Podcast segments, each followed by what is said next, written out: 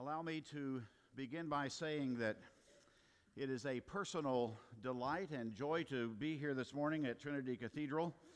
I've had the privilege over a number of years to be here a number of times for weddings and funerals and ordinations and the occasional Sunday morning. And thus I have developed a certain affection for this place, for its people, for its clergy but most importantly for the place that Trinity plays not only at the heart of the Diocese of Arkansas, but the role that Trinity plays in the whole of our church.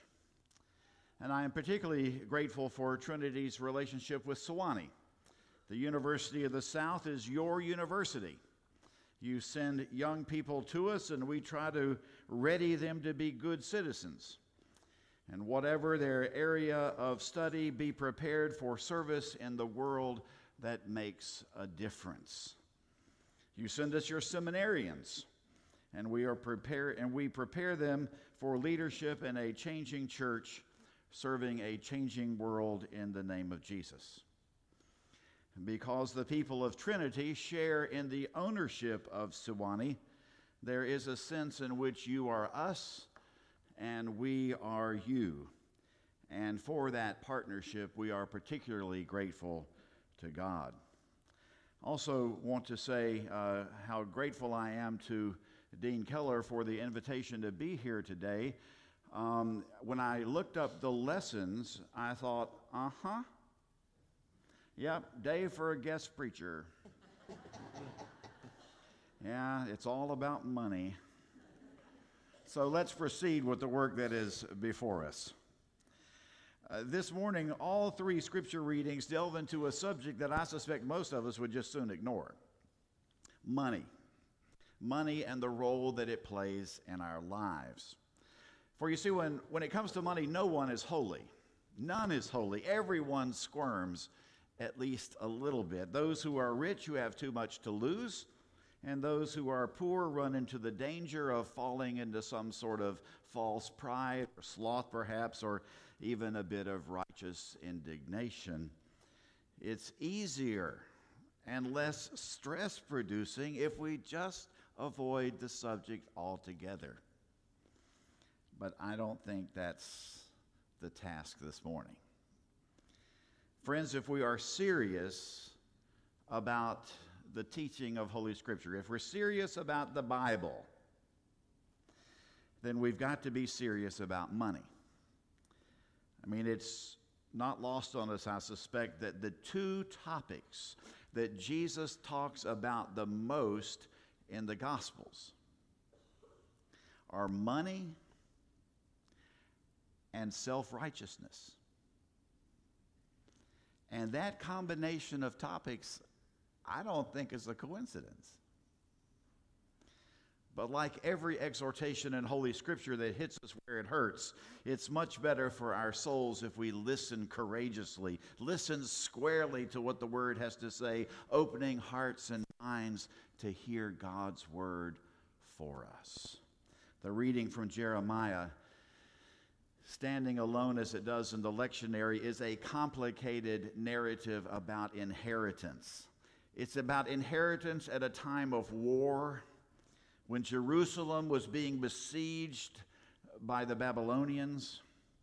And you see, there is dread hanging over the heads of the people of Israel. I mean, the, the, the question that's running through their minds is why bother to continue to buy and sell? Why bother to continue to trade property? Why bother to go to all the trouble we heard about to deed one's inheritance? Why continue the daily work of commerce since those Babylonians are out at the gate of the city and it's soon all going to belong to them anyway? But no, says the prophet Jeremiah. Remember the part about let's write all this stuff up and put it in the jars and put it there so we can hide them for a while? Why is that the case? Well, Jeremiah says, continue to buy and sell, continue to give and receive, continue to rightfully designate the inheritance for the next generation and store it away in earthen vessels because no matter what happens, the Babylonians will not be here forever. Someday, he says, this crisis will be over. Someday, we will be able to reclaim our land. Someday, we will own again what is ours. And ultimately, it all belongs to God anyway. And that, the, the fact that it all belongs to God, is not something a foreign enemy can take away from us. Let me just suggest that perhaps is a worthy reflection for you to take away this morning. What is it that no one can take away? What is it that God has given you that no one can take away? Think about that. The second reading is a portion of St. Paul's letter to Timothy. And a similar theme can there be discovered. We brought nothing into this world, and we will take nothing out of this world. All that we have is a gift to us from a generous God. And our response to God's generosity is to be equally generous and give as freely as God has given to us. And into today's, gospel, Jesus tells a story that focuses on the ultimate truth of all this. It's a story that has been used, or might we say misused, through the centuries as a proof text of all manner of popular theories. I mean, for example, we often point to this morning's gospel as the evidence for the existence of heaven and hell. It's also about the evil of riches or the nobility of poverty or the utter impossibility of change after death and so on and so on. Boy, we have worn this text out for all manner of reasons through the centuries. But what Jesus is focusing on here, I believe, is none of that. Here, Jesus is concerned with the stark and painful truth that will eventually lead him to the cross. If they do not listen to Moses and the prophets, neither will they be convinced if someone rises from the dead. You see, the, the conclusion of the parable has very little to do with riches. It is about something far more important. It has to do with our response to the good news of God in Jesus Christ, sent to us first through the law and the prophets and then made manifest in the incarnation and sufferings, death, and resurrection of our Lord Jesus Christ. These words of Jesus, if they do not listen to Moses and the prophets, neither will they can be convinced if someone rises from the dead, is a painful realization from Jesus that the people who heard the good news of God's love chose not to believe. Instead, they counted on things of this world. The riches on which they put their trust took all kinds of different forms. And like the rich man in the parable, they lived in their own sort of self defined luxury while others sat at the gates begging. How many individuals, how many nations, how many of us might, in fact, fall into that category? Passing by, ignoring, looking the other way, avoiding the outcasts among us. Others, like those who were out to get Jesus, put their trust in knowledge. There's a sort of pride in their own conviction that they were the ones who were always right. And Jesus seems to have had little luck in convincing them to see things differently. Witnessing his miracles didn't change their mind. Jesus' loving acts did not impress them, evidently. Jesus' stories did not always move their hearts. And Jesus' moral teaching irritated them to no end. His contemporaries, like our contemporaries, probably thought that they were rich because God had rewarded them. But no matter what Jesus said, It was hard for them to understand that God is a giver of gifts, not a dispenser of rewards. God's values are different from those of human beings, and in the end, the condemnation falls on those who ignore the mercy and the compassion in favor of luxury and the easy life here on earth as we define it. If Jesus were telling this story today, he would probably have to amend it, I suspect, because we're accustomed to thinking that God favors the good and destroys the wicked and the immoral. So convinced are we, by the way, of this that in a recent study, more than 80% of the people in a national survey believe that the phrase, God helps those who helps themselves, is a verse in Holy Scripture. And it's not. But the way Jesus tells the story, things are quite the reverse. Lazarus is a poor beggar who eats the crumbs from the master's table, whose sores are licked by mangy dogs, is immediately transported into heaven where he enjoys the company of that most faithful and most righteous person of all time, Father Abraham.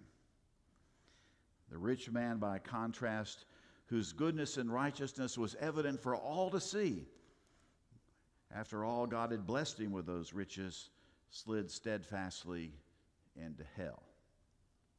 And the Bible says there was this great chasm between the comforting bliss of Abraham's bosom and the rich man's place in hell, and therein it lies the point of the story. But it may not be the point we first imagine. St. Luke, you see, for several chapters now, and he's going to continue for several more chapters in, in his gospel St. Luke has been stacking story upon story, teaching upon teaching, encounter upon encounter to draw our attention to reversal after reversal, transformational moment after transformational moment, to show us that in the new age of Jesus Christ, the new age that has dawned in the cross and resurrection of Jesus, nothing is as we expect it might be. Why? Because death has lost its sting. Because a crucified and dead and buried man refused to stay that way. Friends, the good news for your life and mine is that the chasm between Abraham's bosom and the torments of hell has not only been narrowed, it has been bridged once and for all. The outstretched arms of Jesus on the cross takes Lazarus with one hand and the rich man burning in hell in the other. And in the agony of that moment, grace and mercy are held together in the embrace of a loving God. Our eyes and our ears and our hearts and our souls have been opened to Moses and the prophets. Our spirits have been stirred, and the chasm has been crossed because Christ Jesus, who was dead, has now passed over to the other side and has brought us along with him. You went to hell with Jesus in the waters of holy baptism, and in those same waters you were risen with him to eternal life let's not forget that eternal life begins at the font, not at the grave. In the sacrament of the altar, he feeds us not with scraps from the Master's table, but with his holy and precious body and his saving and precious blood. You see, friends, Lazarus had nothing to give, nothing to give but himself his trust, his faith, his love. And in truth, that's all God ever wanted from Lazarus. You see, God wanted Lazarus. And the rich man did it his way. And that's what created a chasm between himself and God. a chasm so great that not even in his dying hour he could cross it. But the glorious good news of the gospel is this rich man, poor man, beggar man, thief, doctor, lawyer, merchant, chief. Everyone. Everyone who comes by faith, everyone is carried across the chasm from life to death to life again in the arms of a risen Savior who will never let us go. You see, dear ones, it's not who you are, but to whom you belong that matters. It's not what you have, but what you're prepared to let go of that matters. It's not where you've been, but where you're going that matters. Every saint has a past. Every sinner has a future. For you see, holy ones, all God wants, indeed, all God has ever wanted, is you. And when God has you, God can work wonders with your life, your vocation, your time, your money, your passions, your relationships. When God has you, God can work wonders with absolutely everything that makes you you.